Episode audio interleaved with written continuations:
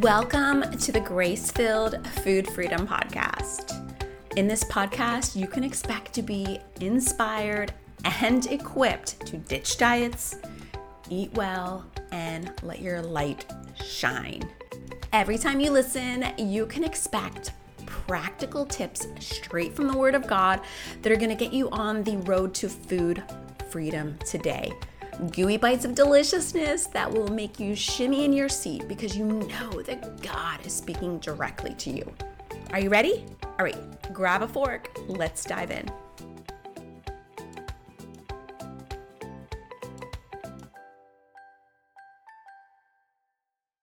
Welcome to the Is It Biblical Diet series. In this series of podcasts, we're going to speak about specific diets and decide are they biblical? Now, I will warn you ahead of time. If you listen to these podcasts, especially if you listen to them sort of binge listen, right, back to back, you're going to notice that there are a lot of similarities. In fact, I'm going to be asking questions that are somewhat redundant in each episode. And the answers could feel a little redundant too. And that's on purpose. Listen, girl, you have the Holy Spirit in you. You don't need a diet to tell you what it is that you need to eat. Yet, each of these plans, each of these concepts could have some wisdom for us to glean. And I want to really empower you to listen to that still small voice within you to guide and direct your eating decisions. And it's also really interesting to me how each of these diets that we're going to talk about, they have almost a religious element to them. I don't mean a Christian element. I mean, when someone speaks up religion, where you have a community of people who all share like ideas. But the problem when it comes to diets and the diet mindset is they often close their eyes to other possibilities. When it comes to healthy eating, there's no real guidelines in the Word of God. In fact, in the Old Testament, we're given some guidelines, but then we're told in the New Testament that Jesus fulfilled all of those Old Testament regulations. So while there's wisdom in them, and certainly many of those food rules and the cleanliness rules kept his people healthy and safe, in the New Testament, we're actually told that all foods are clean. And that in the last days, we'll actually be told that we're not supposed to eat certain foods. And that's not from God. So as we make these decisions about how to eat, how do we address it in a way that is aware of God's grace and aware of the freedom we have in Christ to say yes and no to certain kinds of food? So today we're going to talk about the paleo diet is it biblical? Well, kind of an interesting one to start on because the paleo diet is based on evolutionary biology. So we're talking about the idea that human beings all came from a single cell organism many millions of years ago, but it seems like the millions keep getting longer and longer, don't they? And we've evolved over time to become what we are today. And as you're guessing, is not a theory that I agree with it. And you probably don't if you're listening to this podcast. We believe that God created us in his image, in his time, exactly how he wants us to be. And he created all those other organisms with a purpose. So when we look at the paleo diet from an evolutionary biology standpoint, there's going to be some areas that it doesn't line up with biblical truths. And those seem, you know, obvious. And I'm sure you figured those out on your own. But what we do want to say is that there's some truth to be found in looking at the history of how we used to eat. In fact, it's kind of fun, just the little mentions of food that we find in the Bible, being that Jesus ate bread and they had oil, and occasionally they had meat and they had wine and figs, fruits, right? Vegetables. And that's definitely a healthy way to eat. But the commonality that we're going to find in the paleo diet and eating like Jesus did is going to be found in whole food nutrition. Eating foods closer to their natural state, foods that are not very processed. And of course, with the Industrial Revolution came the entry of frozen, canned, highly processed foods that had a high shelf life. However, I believe with all my heart that God in his sovereignty could have put something in the Bible for those of us living in this century saying, avoid boxed and canned and frozen processed food. Chose not to. Because here's the thing about when it comes to deciding if a diet works for us God looks at the heart. And this is what we're going to keep coming back to. What is the fruit that following a certain diet is going to produce in your life. I mean, fig, right? We talk about figs in the Bible, but I'm speaking about the fruit of the Spirit love, joy, peace, patience, kindness, goodness, self control. And these are the fruits of the Spirit. These are what God is calling us to operate in in our day to day lives. So, in following a particular eating plan, how does that eating plan support the expression of the fruits of the Spirit in your life? And I can't answer that question for you. But let's talk about love specifically, because that's really an attribute, a characteristic that's going to have an umbrella over so many others. So when you eat in a way that's whole food nutrition, which is pretty much what the mm-hmm. paleo diet is, how is it affecting your ability to love others? Now, you may think that's a trick question. So let me give you a couple of examples. This episode is brought to you by Classical Conversations. Are you interested in homeschooling, but you feel like you lack the support you need? I used to feel the same way, but I learned that not only am I my daughter's first teacher, I can actually be her best teacher. And it's the same for you.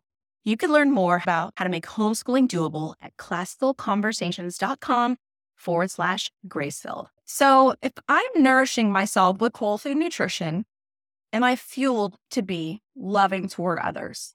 And this question really could go either way. And I have a feeling that the best answer is going to be found somewhere outside of all or nothing thinking.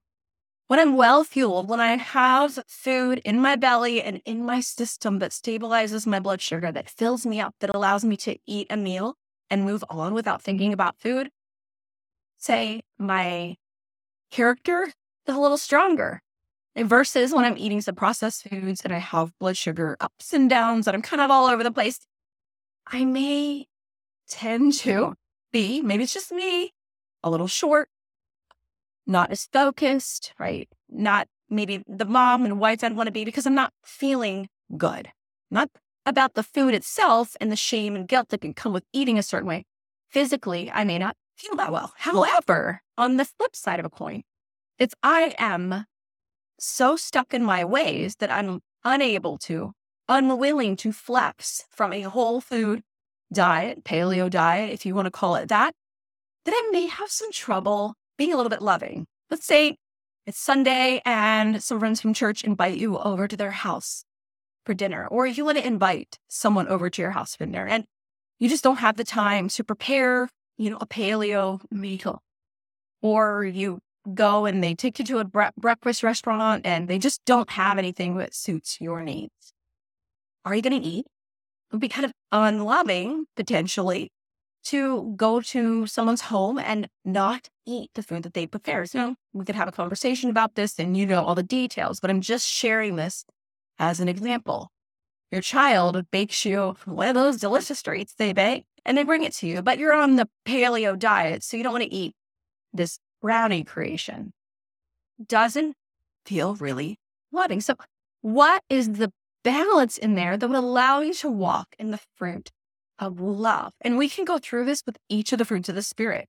What brings more joy to my life? Probably fueling myself well helps me feel joyful. However, if I don't allow myself some foods that are tasty and allow me to fellowship with my family, like to have that night having ice cream or to share that slice of Whole Foods midnight over Miami cake. Oh, it's so good. Like, that brings joy to my life. And so when you consider if a diet is biblical, I'd really like you to consider how does it support the fruit of the spirit in your life? Now, also, when we consider paleo diet, we hear a lot about grains and processed grains being really bad for our health, and lectins, and we really need to avoid those foods. And for that case, I'm going to say that the best thing that I can offer you is to listen to a results based decision for yourself. In my own life, I have tried a variety of things due to some different digestive issues and some food potential allergies that I will I had. And I have to say that stress around eating was the biggest trigger that I ever found to any of those symptoms. Not necessarily eating a grain or having beans or grains that were not properly soaked. And I discovered that allowing all foods and embracing that all foods are clean while also listening to what makes me feel really mm-hmm. good has cut down on the stress and allowed my body to process a variety of foods quite easily without any negative side effects. And I'll spare you the details on that. Now, with paleo, we mm-hmm. also have kind of this intermittent fasting with sort of tagging along, right? And paleo isn't probably the most popular diet right now, but the intermittent fasting came on the heels of that and spoke about keto kind of fit in that mix. So we'll talk about keto again in another podcast. But intermittent fasting is a great topic when we're speaking about the biblical diet because fasting is a really biblical principle. However, some of these really firm guidelines and some of these claims are really outside of reality for the average bear, maybe like me and possibly you. When you consider intermittent fasting, I want you to really think about what helps you feel your best and what is the fruit of that practice. For example, if you feel led to skip breakfast, and that's often how many of these plans work, you work slowly up to it and you see how it helps you feel. Are you able to eat lunch in a really balanced way? Or are you so hungry that you feel kind of out of control and maybe it doesn't help? And I've heard ladies share on both sides of the coin. They tried intermittent fasting, it really helped their cravings level out the rest of the day. For others, it made them so hungry it was hard to catch up what it was that they needed to fuel their bodies properly. And so in there, there's really no right answer.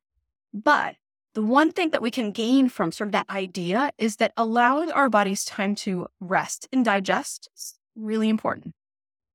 Those of us in prosperous countries, right? Mm-hmm. Those of us in America, and those of you who may be listening where you have a grocery store or restaurant on every corner, we can get in the habit of nibbling and snacking often. And that doesn't give our body a chance to really digest the food and to rest so that it can do those next steps in the processes. So if there's anything we're going to borrow from intermittent fasting, knowing that stopping eating and giving yourself a nice window of time overnight is a really, really healthy practice. That way, when you sleep at night, your brain can do what it needs to do, your digestive system can do what it needs to do, and you can wake up rejuvenated and rested. The last thing we want to talk about is the spiritual aspect of fasting. So, intermittent fasting is not a spiritual practice. In fact, Many of the people who practice it have no religious ties whatsoever. They're not doing it for Jesus, they're doing it for health or weight loss or becoming more lean. And when we fast, we really, really want to keep the Lord front and center. And that's why at Grace Filled Plate, we often talk about fasting made easy. And I'm using air quotes here because fasting is intended to be a sacrifice to our God. It's not intended to be comfortable. In fact, is a little itchy and uncomfortable. But if you have a history of overeating, undereating, all or nothing eating, dieting, madness, then fasting could potentially, possibly have been a trigger for you. It took me a long time to be able to fast without any negative repercussions. In fact, the fear of not eating was so great, it would cause me to binge, and I'd really have sort of a backlash from that practice. So, Grace Filled Plate, we talk about fasting and sowing seeds of self control, and we'll link both of those blog posts in the show notes. But the idea is that it's not even what it is that you're fasting. If you choose to do food, that's okay. It's the heart behind it. And it's who you're doing it for, for God, not for weight loss, not to help your cells turn over more quickly. Like it is all about Jesus. You're doing it for God. You're doing it with God. Because even if you choose a small fast, and I'll give you some examples in a minute, and those blog posts have some great examples. Even if you're doing a small fast, if you have some food struggles in your past, it'll still be hard. And so you're going to do it for God. You're going to do it with God. Pray, Lord, I don't know how to do this, God, but I really need to do it. I want to do it for you, but I need to do it with you. Without you, can't do anything. And finally, we want to do it for glory. When He empowers you, when He strengthens you to do that fast, girl, give Him the glory. Tell other people about it right? And see the fruit that that brings in your life. We go back to fruit, spirit. So some examples of a fast that you could do would be taking 15 minutes or five minutes, if that sounds scary, in that window of time where you're really struggling with food and fasting to Him. You're quiet, right? You're not planning and plotting what you're going to eat when the timer goes off. You're fellowshipping and you're sowing that seed of self control by giving him that little bit of time. And it may be in the afternoon if that's really a hard time for you, or after the kids go to bed and your husband goes to bed and you're kind of alone in the house. That could be like your time.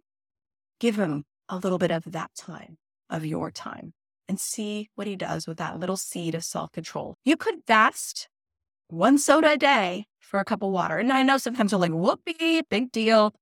But we want to set ourselves up for success. And yes, fasting is intended to be a little uncomfortable because it's a sacrifice to God. And we want to use that sacrificial mindset to spur us to remember Him. But it has to be doable too, and it has to yield fruit. So maybe it is that one soda that mm. you swap for water. Maybe it is having dessert, having a dessert of fruit rather than dessert of sweets. We pray about it. So when we come to all of these diets that we're going to talk about, what we're going to be saying a lot is what is the fruit of the spirit that this diet brings about? Is there a way to move forward with the tips that you learn, like the positives of this eating plan without the negatives? It could be one or two small things you're like, yeah, that's actually really smart. I think I could get on board with that, eating some more whole foods. That's pretty cool. Not eating, you know, from the mall when I wake up to the mall when I go to bed. That's kind of a cool tip from intermittent fasting. So we're going to look at it and see if it's the fruit of the spirit. We're going to find that wisdom from the Holy Spirit within us. And then we're going to do this, right? For God, with God, and for his glory. Because when you bring the Lord into every area of your life, well, it changes everything. Oh, and P.S. If you're looking for an additional resource to help you get rid of those negative thoughts that lead to overeating, I've got the best resource for you. It's the 15 tips from the Bible to overcome overeating Bible study. It's five days, it's simple, it's word based, and it will transform the way you see overeating. And the link is in the description below. Oh, just one more thing. I almost forgot to ask you. If you have just a couple of minutes, could you hop on over and rate and review the podcast? It turns out that they really, really value your opinion. So if you could let the world know how the Grace Filled Food Freedom podcast has helped you, it will help you spread the message to other women who need hope in Jesus and food freedom through Christ.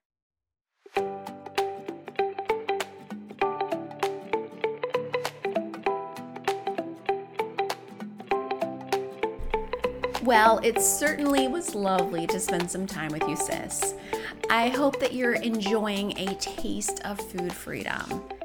Now, if you're looking for more of an entree, I'd love to officially invite you to my Platinum program. It's a six month deep dive, start to finish program that is going to immerse you in God's Word and God's plan for food freedom. You can find out more at gracefilledplate.com forward slash platinum. Be sure to check it out. I'll see you there.